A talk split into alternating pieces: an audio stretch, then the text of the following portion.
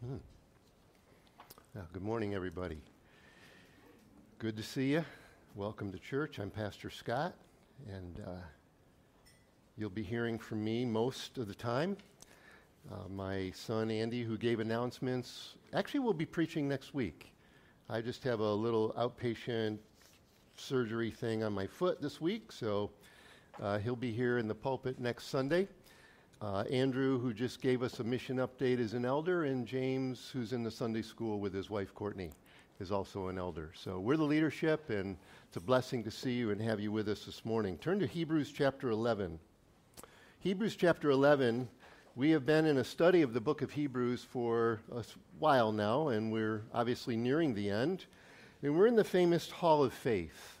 We've been taking our time sort of examining uh, the different uh, people that are portrayed to us through this writer. And we'll pick it up at verse 20, and we'll look at three different men tonight, or today, sorry Isaac, Jacob, and Joseph. Hebrew 11, verse 20. By faith, Isaac blessed Jacob and Esau concerning things to come. By faith, Jacob, when he was dying, blessed each of the sons of Joseph and worshiped, leaning on the top of his staff.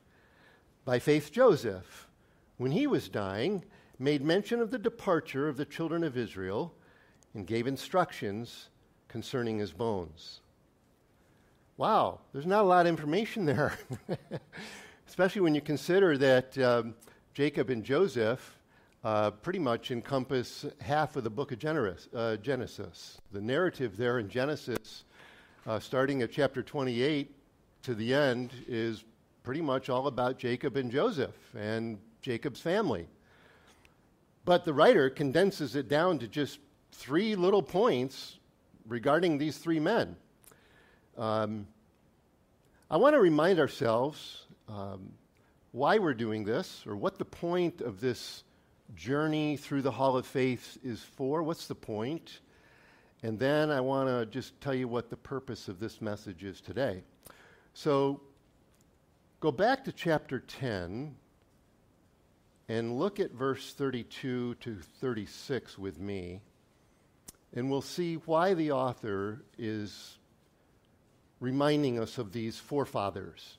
Verse 32 But recall the former days in which, after you were illuminated, you endured a great struggle with sufferings, partly while you were made a spectacle, both by reproaches and tribulations, and partly while you became companions of those who were so treated. For you had compassion on the prisoners and joyfully accepted the plundering of your possessions, knowing that you have a better and enduring possession for yourselves. Therefore, here it is do not cast away your confidence, which has great reward. For you have need of endurance, so that after you have done the will of God, you may receive the promise. Okay, so the people, because hardships had come to them, they started well, but they weren't finishing real well. They were beginning to falter in their faith and starting to drift away from God. And so the author, to really encourage them, takes us through this journey through what we call the Hall of Faith. And by the way, it's a living museum. Okay? The people that we're looking at are alive today Abraham, Isaac, Jacob. This is a living museum. Okay? Their bodies perished, but they went into the presence of God upon death. And we know that from Jesus' words in various places in the New Testament. Elijah and Moses, for example, showed up at the Mount of Transfiguration. The Sadducees, who questioned Jesus about the reality of the resurrection, Jesus said, Whoa, didn't you hear what I said through the burning bush? I am the God of Abraham, Isaac, and Jacob. Not I was. They lived their life, it's over. No, I am. Proving to them from the Bible that the resurrection is a real thing right? So it's a living museum. He's writing to encourage them to keep going. So, my purpose this morning is to take the example of Isaac, Jacob, and Joseph, and I want to frame it in the idea that uh, we're living in the kingdom of God. And I think that's the reality that these men lived in. They knew that they were living within the kingdom of God, which is a real kingdom because God's a living God. So, as we stroll this museum, uh, we'll see the child of Abraham, who is Isaac. We'll see his grandchild, Jacob, and his great grandchildren, Ephraim and Manasseh, who were related, referred to uh, when Jacob blessed them, and of course, Joseph. Uh, they were all chosen, uh, their children and grandchildren and great grandchildren of Abraham, who was chosen and called by Almighty God to follow him. Abraham, in one of the greatest testimonies of, of faith in the living God, turned his back on his idols, his culture, his family, his home, his country, and traveled to Israel and settled there. And God gave him a great promise and a great covenant, the covenant of Abraham, that through his descendants would come a nation, and kings would come out of that nation, and ultimately the Messiah would come from his family line. And because of Jesus, the nations of the world will be blessed. And Paul really teaches this throughout the New Testament. So these children are the, the, the offspring, they're the descendants of Abraham. The reason I want to say that to you this morning is that uh, you may find some connection to these children in the sense that they were born and raised into a believing home. I call them PKs, which, you know, in, I guess, Western world, it's a pastor's kid, right? So I have a few kids. Uh, most of my life was not a pastor. Actually, I worked a, a civilian job. Civilian job? I'm a citizen. it's a real thing, right? But uh, there's a, you know, so these kids, Isaac was born into and grew up into a home where his parents worshiped God. He didn't know anything else. This was just the way it was for him. And that was true for Isaac's twin boys, Jacob and Esau. So I say all that because I recognize that there are advantages and challenges to that very fact. Uh, advantage that you, as a young child, are exposed to the truth of the only true God, and you've seen by the good example of your parents as they worship and serve the Lord with humility and not in perfection. So there's great advantages. They, are the children, and some of you have, uh, can relate to this. You were, this is what the family that you were born and raised in where my mom and dad or your mom and dad just love Jesus and you haven't known anything else. And, but there's also challenges in that kids grow up and then they begin to question everything. and that's okay. Um, and they'll say, well, is this really the only way? As they start to branch out and they find themselves on a secular college campus and where there's all kinds of proclamations of truth and challenges to the Word of God, and, and your faith might be challenged. And you begin to wonder have I been brainwashed by my old fashioned, narrow minded parents? Isaac owned it for himself. Jacob had the advantage and the challenges. They began to own it. They came into a personal relationship with God Almighty themselves. And so I just want to encourage you that each of these men, they came to personal faith in God personal acceptance and belief and into a relationship with God Almighty. And the thing that I enjoy about these three simple little verses is just that it's the simplicity and the beauty of these men and their families in that there was one single focus, and that was in the Word of God and the character of God who gave them the Word of God, the promises. I love that. the beauty and the simplicity that is revealed to us in these three heroes is that there was just one single focus in God and in His Word, not in an organization like the church. Don't misunderstand me. I am not downgrading the church. The church is the pillar and ground of truth. I say this to remind us that the church, church, our focus should be upon Jesus Christ, upon God Himself. Set your affections on things above, not on things of the earth, Paul would say. Set your mind on things above, for you are dead and your life is hid with Christ in God. I say this because the church easily gets distracted. We can go off the rails in a short period of time. And I take my cues from Jesus' words to the churches in Revelation. They got distracted by good works. Ephesus. Paul wrote an amazing letter to them. An amazing letter, the epistle of, to the church in Ephesus. But in a short period of time, in 30 years, 40 years, 50 years, it's like you left your first love. But you're really busy doing stuff, good stuff. But you don't need me anymore. Repent and do the first work. They got distracted. They got corrupted by bad doctrine. They got damaged by moral compromise. I'm just, this is an overview of four of the five of the seven churches. Some of them had a reputation for being alive. Jesus said, You're dead. There's no, there's no spirit life in you, there's no life of the spirit working in you. And then finally, obviously, lukewarm. They were deceived by earthly things. So I say all that, church, in my long winded introduction, just to say the simplicity and the beauty of these men is that they kept their eyes fixed on God Himself and on His Word. Okay? So might be a good time to just give you a little welcome message. okay? Uh, as Pastor Andy said, if you're new to the church uh, and you're checking churches out, I will tell you that our main focus is what I've just told you.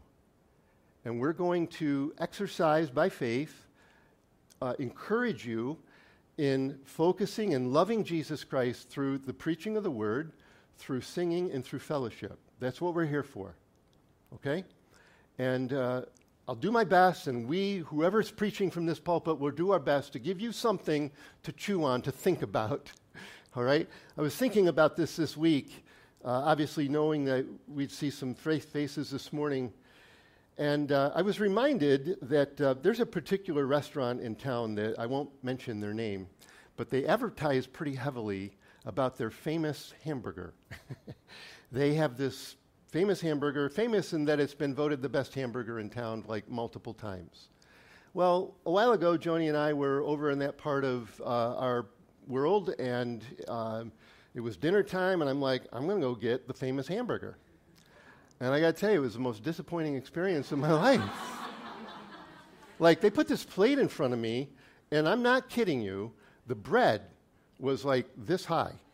And it was like French bread, really tough crust. It was like a lot of bread. And there was a little piece of lettuce sticking out of there. I lifted the bread up. There was hardly any meat in the thing. That's not going to be your experience here. okay? Hopefully, you're going to get some meat on the bone when you come here. We're going to give you something to think about, something to chew on. It's going to come from the Bible. Okay? We preach the Bible here. So uh, I'm just telling you that uh, we're committed to that as leadership. And uh, whoever's standing here, that's what you're going to hear. Something that you can, that'll nourish your faith, that'll edify your soul, it'll strengthen you as you walk in this world. Uh, so uh, that's, I guess, my introduction. Um, yeah, let's jump into the text. All right, verse 20. By faith, Isaac blessed Jacob and Esau concerning things to come. Flip back to Genesis, if you would. Uh, Genesis 27. Uh, you can put your finger in that Genesis if you'd like, because we're going to go back there three times to look at the actual reference that the author is referring to here. And here in Genesis 27, I'm going to avoid all the details of the scene and just jump right into Isaac's blessing of Jacob. Okay, Genesis 27, verse 28 and 29. Here's Isaac blessing Jacob. He says, Therefore, uh, Genesis 27, 28, therefore may God give you, may God give you of the dew of heaven, of the fatness of the earth, and plenty of grain and wine. Provision coming from God, blessing from God, because God is good. This is life in the kingdom. Let people serve you and nations bow down to you. Really? people are supposed to bow down to Israel as a nation? No, it's because God is in their midst. It's because God is worshiped among them. And, and God's a saving God. He loves people. And he's, he's called Abraham and his family, and now Isaac's passing it on to his son Jacob, and they become a light and a testimony and a witness to the unsaved world. And so when it says that, it's, it's because they recognize that there's a one true living God who is among his people. And then he says, Be master over your brethren and let your mother's sons bow down to you. Cursed be everyone who curses you, and blessed be those who bless you. And again, it's because of the favor and the, and the presence of God among them that is mostly being what's communicated here. Let me just stop for a moment. I just want to think about this with you. What's the big deal about a blessing? that was the question I had.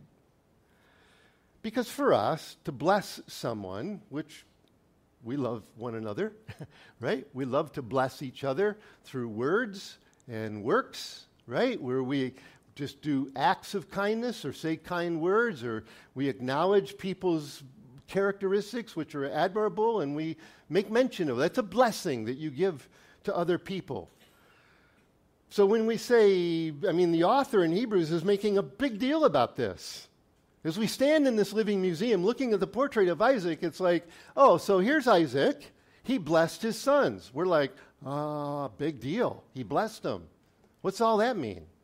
Well, recognize a couple of things. First of all, Isaac was the only living human being on the face of the whole earth who could say such a thing.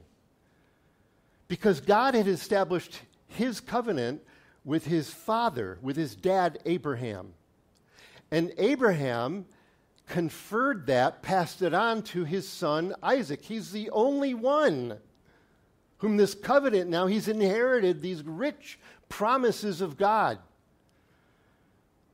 Hence, my friends, Isaac's words have significance that is unparalleled. They actually have a prophetic nature to them.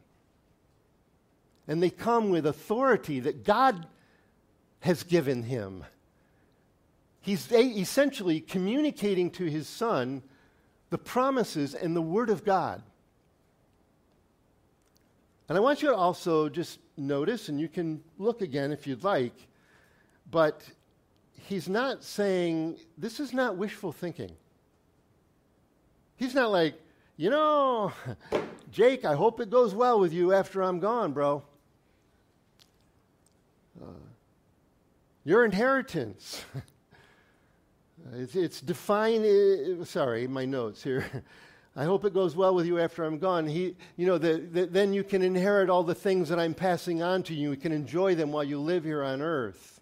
No, it has a, a much deeper, a, a spiritual and, and divine aspect to it. It's divine favor that is being passed on to his son Jacob. Your inheritance comes from God's will, not from the will that I'm going to make for my stuff. It's from God's will. It's His favor upon you to be experienced and enjoyed while you live. His blessings from His sovereign and eternal power His goodness to give you, to care for you, to give you food and drink, and to protect you, and to bless you, and to cause you to be a witness. That's what this blessing is.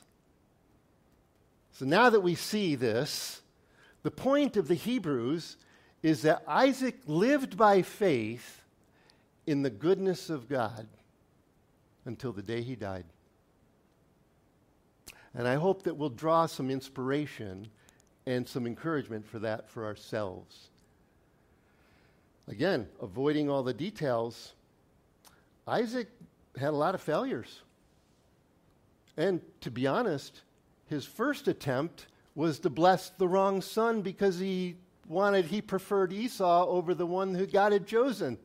He tried to do things his own way. And God, through a weird situation, kind of overrode that, right? And Jacob gets the blessing. So, the point I think that the author has been saying to us is that even though Isaac never literally or physically saw with his eyes this nation that God had promised, this massive number of descendants, he believed it by faith. And he could prophesy, and he could say with authority to his son, This is going to happen someday. He knew it to be true because he knew God. And therefore, he was confident and he was convinced in the unseen reality of the kingdom of God. Look at Hebrews 11, verse 13, for example. Back to Hebrews, sorry, if you would. Hebrews 11, verse 13, an appropriate little comment by our tour guide here in the Hall of Faith. He says, These all died in faith. And he's referring to Abraham, Isaac, and Jacob who he'd mentioned just a few verses earlier. These all died in faith, not having received the promises, but having seen them afar off and embraced them and confessed that they were strangers and pilgrims on the earth. Hebrews chapter 1, 11, verse 1. Faith is the substance or the realization of things hoped for, the evidence of things not seen. So if you're with me, I hope you're with me, Isaac had this promise that was given to his dad, one man, passed it on to one man. And that promise was that through Abraham's genealogy would come a nation. Even though Isaac never saw it physically or literally, he was convinced and he embraced it. He knew that it was a fact because God said it. And he lived that way to the end of his life. Why is that important to you and me? Because Jesus rose from the dead and he went back to heaven. And the Bible tells me that if I put my faith in Christ, receive forgiveness for my sin, he promises me eternal life. And I also will go to heaven. And no, I've never literally or physically seen Jesus Christ, and certainly haven't experienced death. I know for a fact, I am convinced and I embrace that fact. It is a living reality for me. My mom and dad have gone to heaven. They are alive in heaven. And I am strengthened by the truth of God and His Word and His character. He can't lie, He's God. So hold on, brothers and sisters. Live in the goodness of God. This is the kingdom in which we live, it's God's kingdom.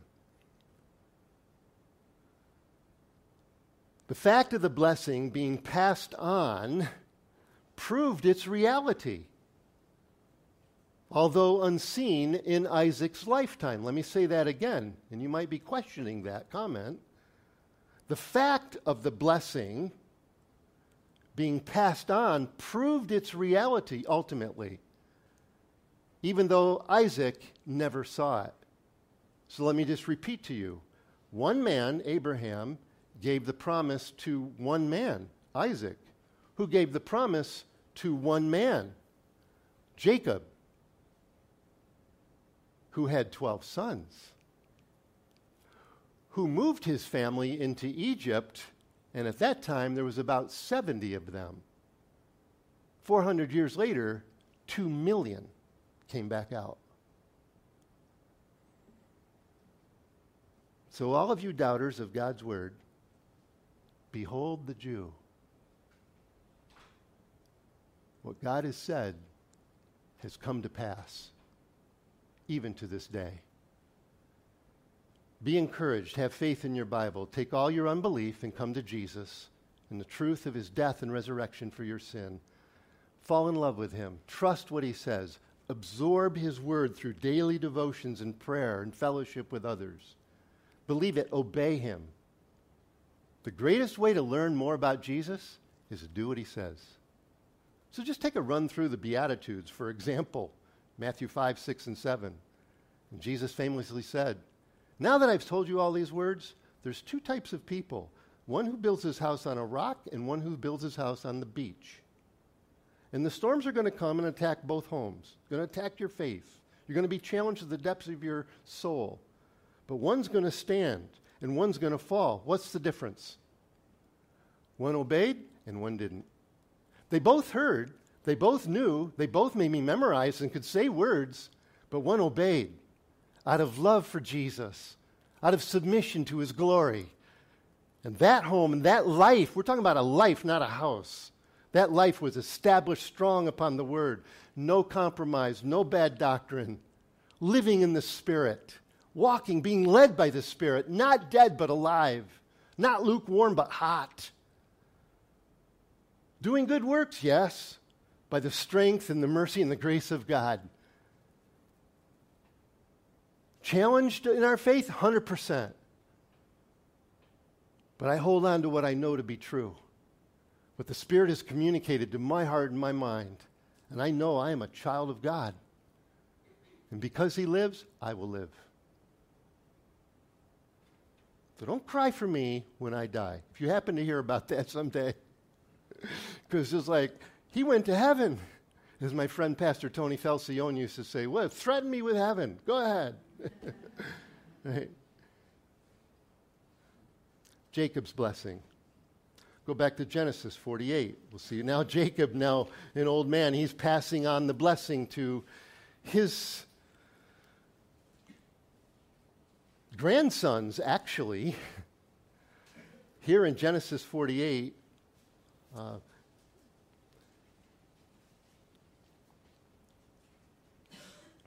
the author has told us that Jacob blessed the sons of Joseph. Okay? So in Genesis 48, here in verses 15 and 16, uh, he blessed Joseph and said, God, before whom my fathers, Abraham and Isaac, walked, the God who has fed me all my life long to this day. Now that's interesting because Isaac said, God's going to give you grain and wine. He's going to take care of you. You're, gonna, you're never going to lack. And he's like, here is he. At the end of his life, he's like, that was true. He says, The angel who has redeemed me from all evil, bless the lads, Ephraim and Manasseh. Let my name be named upon them in the name of my fathers, Abraham and Isaac, and let them grow into a multitude in the midst of the earth. So he reiterates the promise that was given to Abraham, passed on to his dad, and now Jacob is prophesying with great authority upon the sons of Joseph, Ephraim and Manasseh. Okay? By the way, um, I do want to just give you the interesting little detail with Ephraim and Manasseh. As you may know, Manasseh was the firstborn, Ephraim was the secondborn. All right?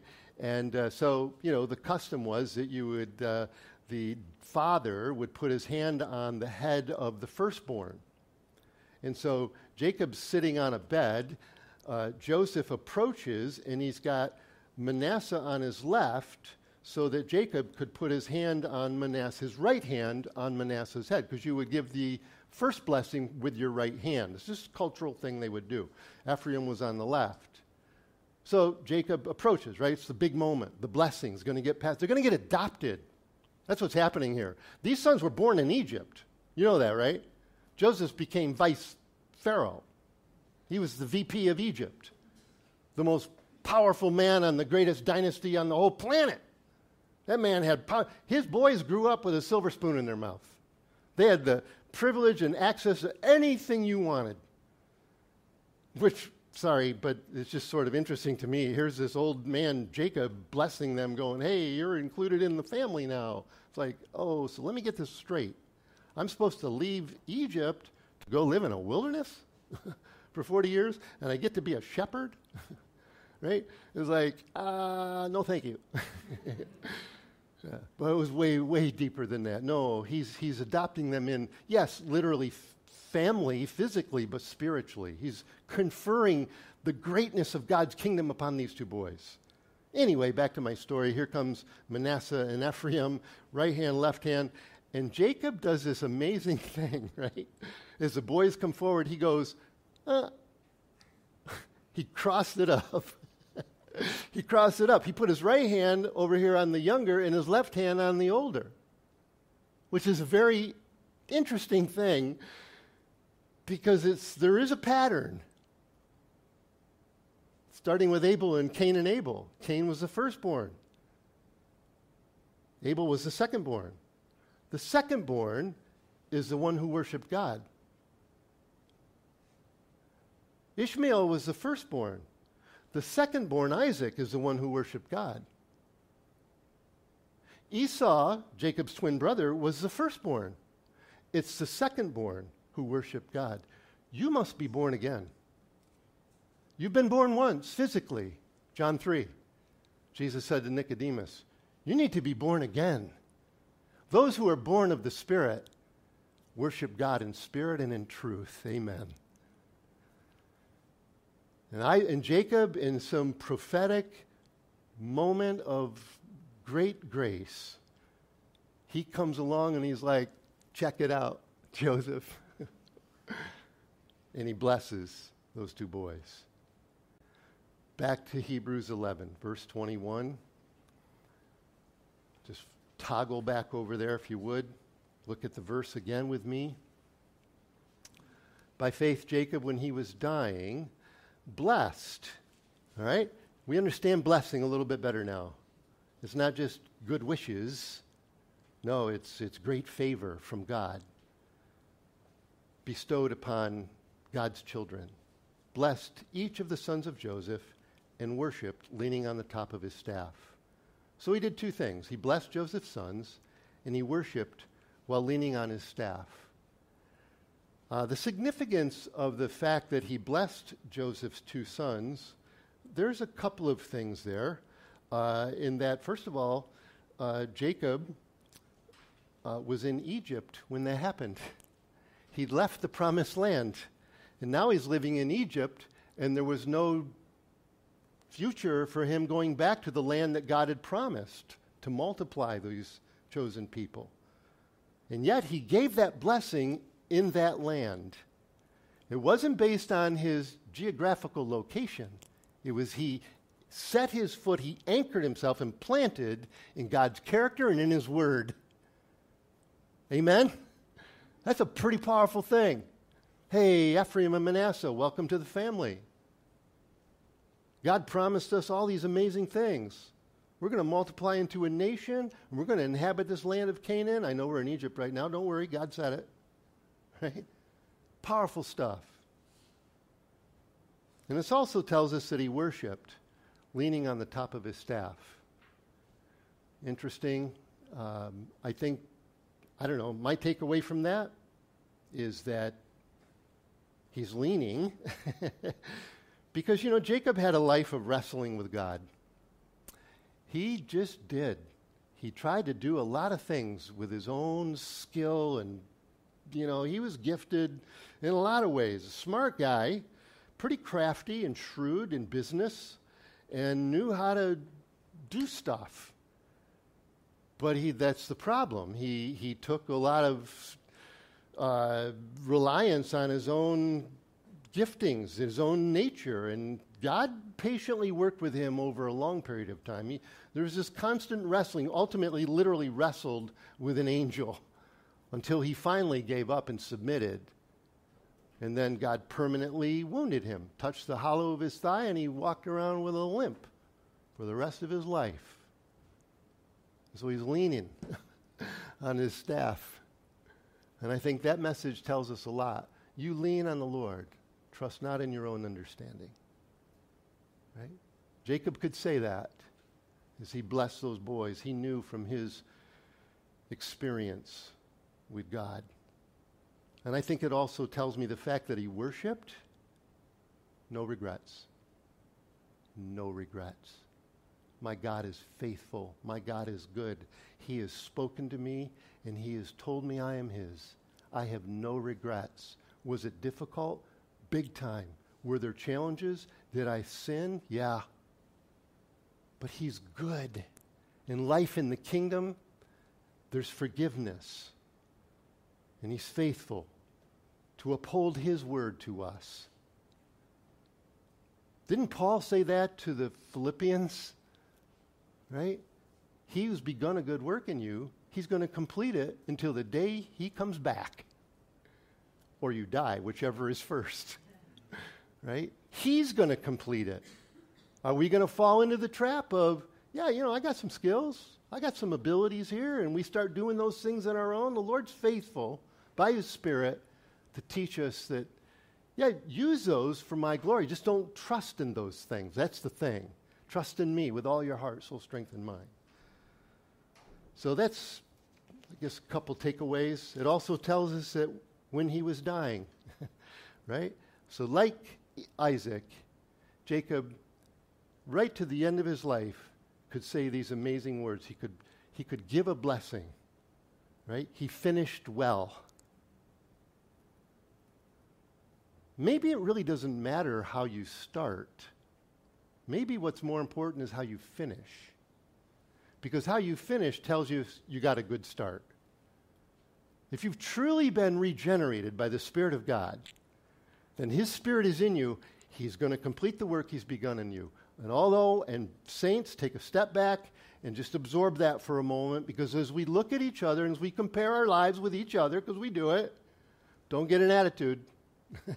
right? God's at work in them, just like He's at work in you. So be kind, be patient, be suffer long, right? That's what I want, right? I want mercy. So extend mercy to one another. Yeah, well, you know, they still do, or they still watch, or they still subscribe to. Okay, God's at work. Is there fruit manifested in their life? Do they love God? Do they repent of sin? Do they take nourishment from the truth of the Word of God? All these sort of uh, signposts that indicate real relationship? Yeah. All right then. Chill out. God's at work. We live in His kingdom. We're brothers and sisters. Rather adopt the attitude of how can I serve you, man? How can I encourage you? Verse 22, we'll close with this. By faith, Joseph, when he was dying, made mention of the departure of the children of Israel and gave instructions concerning his bones. Back to Genesis, last chapter, verse 50, or chapter 50, right? Uh, final words from Joseph. Wow, what an interesting dude he is, right? Joseph. Wow. Wow, wow, wow. I mean, there's so much that could be said about Joseph, right? I mean, that man lived by faith.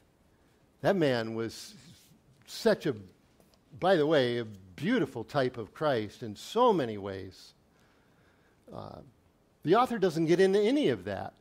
He just sort of condenses it down to his final words here in chapter 50, the way the book of Genesis ends, verse 24.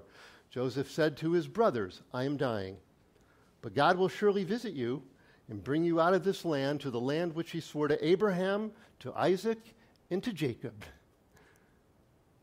Then, notice what God had sworn, right? He's trusting in God's character and in God's word. Verse 25 Then Joseph took an oath from the children of Israel, saying, God will surely visit you, and you shall carry up my bones from here. It's not like, hey, would you do this? No, it's like, it's, it's a foregone conclusion.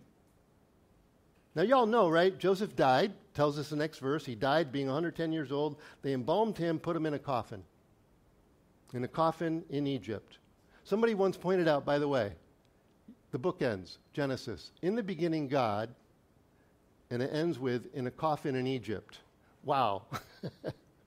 That's powerful. So, for like hundreds of years, Joseph was not put into a pyramid or buried or whatever. His coffin just was there, and people could, Jewish people could go by and go, Yeah, I remember that guy. I remember what he said. And he makes me remember what God said that I'm going to take my people out of Egypt and I'm going to bring them into my promised land and I'm going to bless them. So Joseph gave that command, that word. For him, it was factual and actual, right? He had confidence in God and in his word. Life in the kingdom. So I just close with this. Um, those men lived in the kingdom of God that had been given to them. They lived in the kingdom that had been given to them Abraham, Isaac, Jacob. There was and is an invisible God that was directing the affairs of their life and all of life. Sovereignly, powerfully directed the affairs of those men. It didn't absolve them from personal choice. They still lived it out.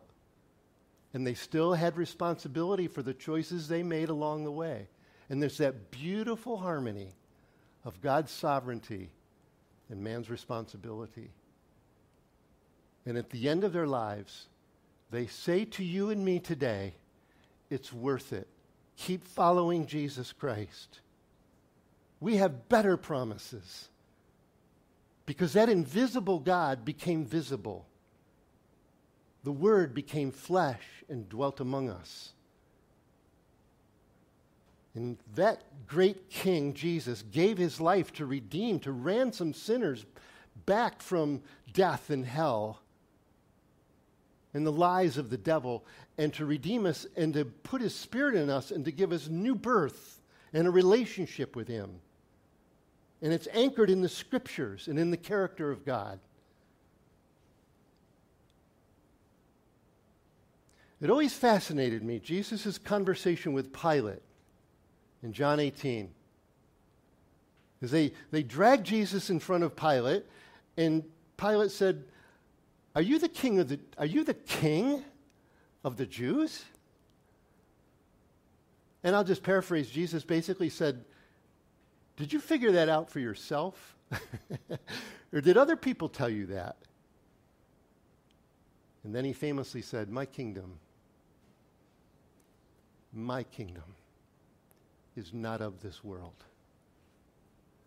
If my kingdom were of this world, we'd be at war right now, Pilate.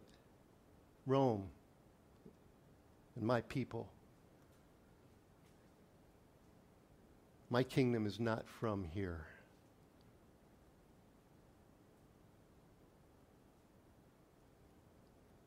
The kingdom of God is not food and drink. It's righteousness and peace and joy in the Holy Spirit. Romans 14, 17. Enjoy God.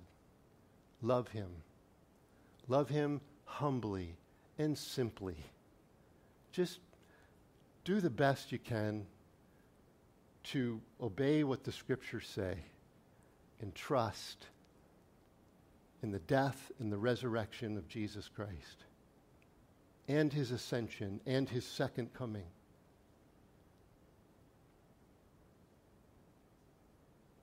Jesus famously said, Don't be afraid, little flock.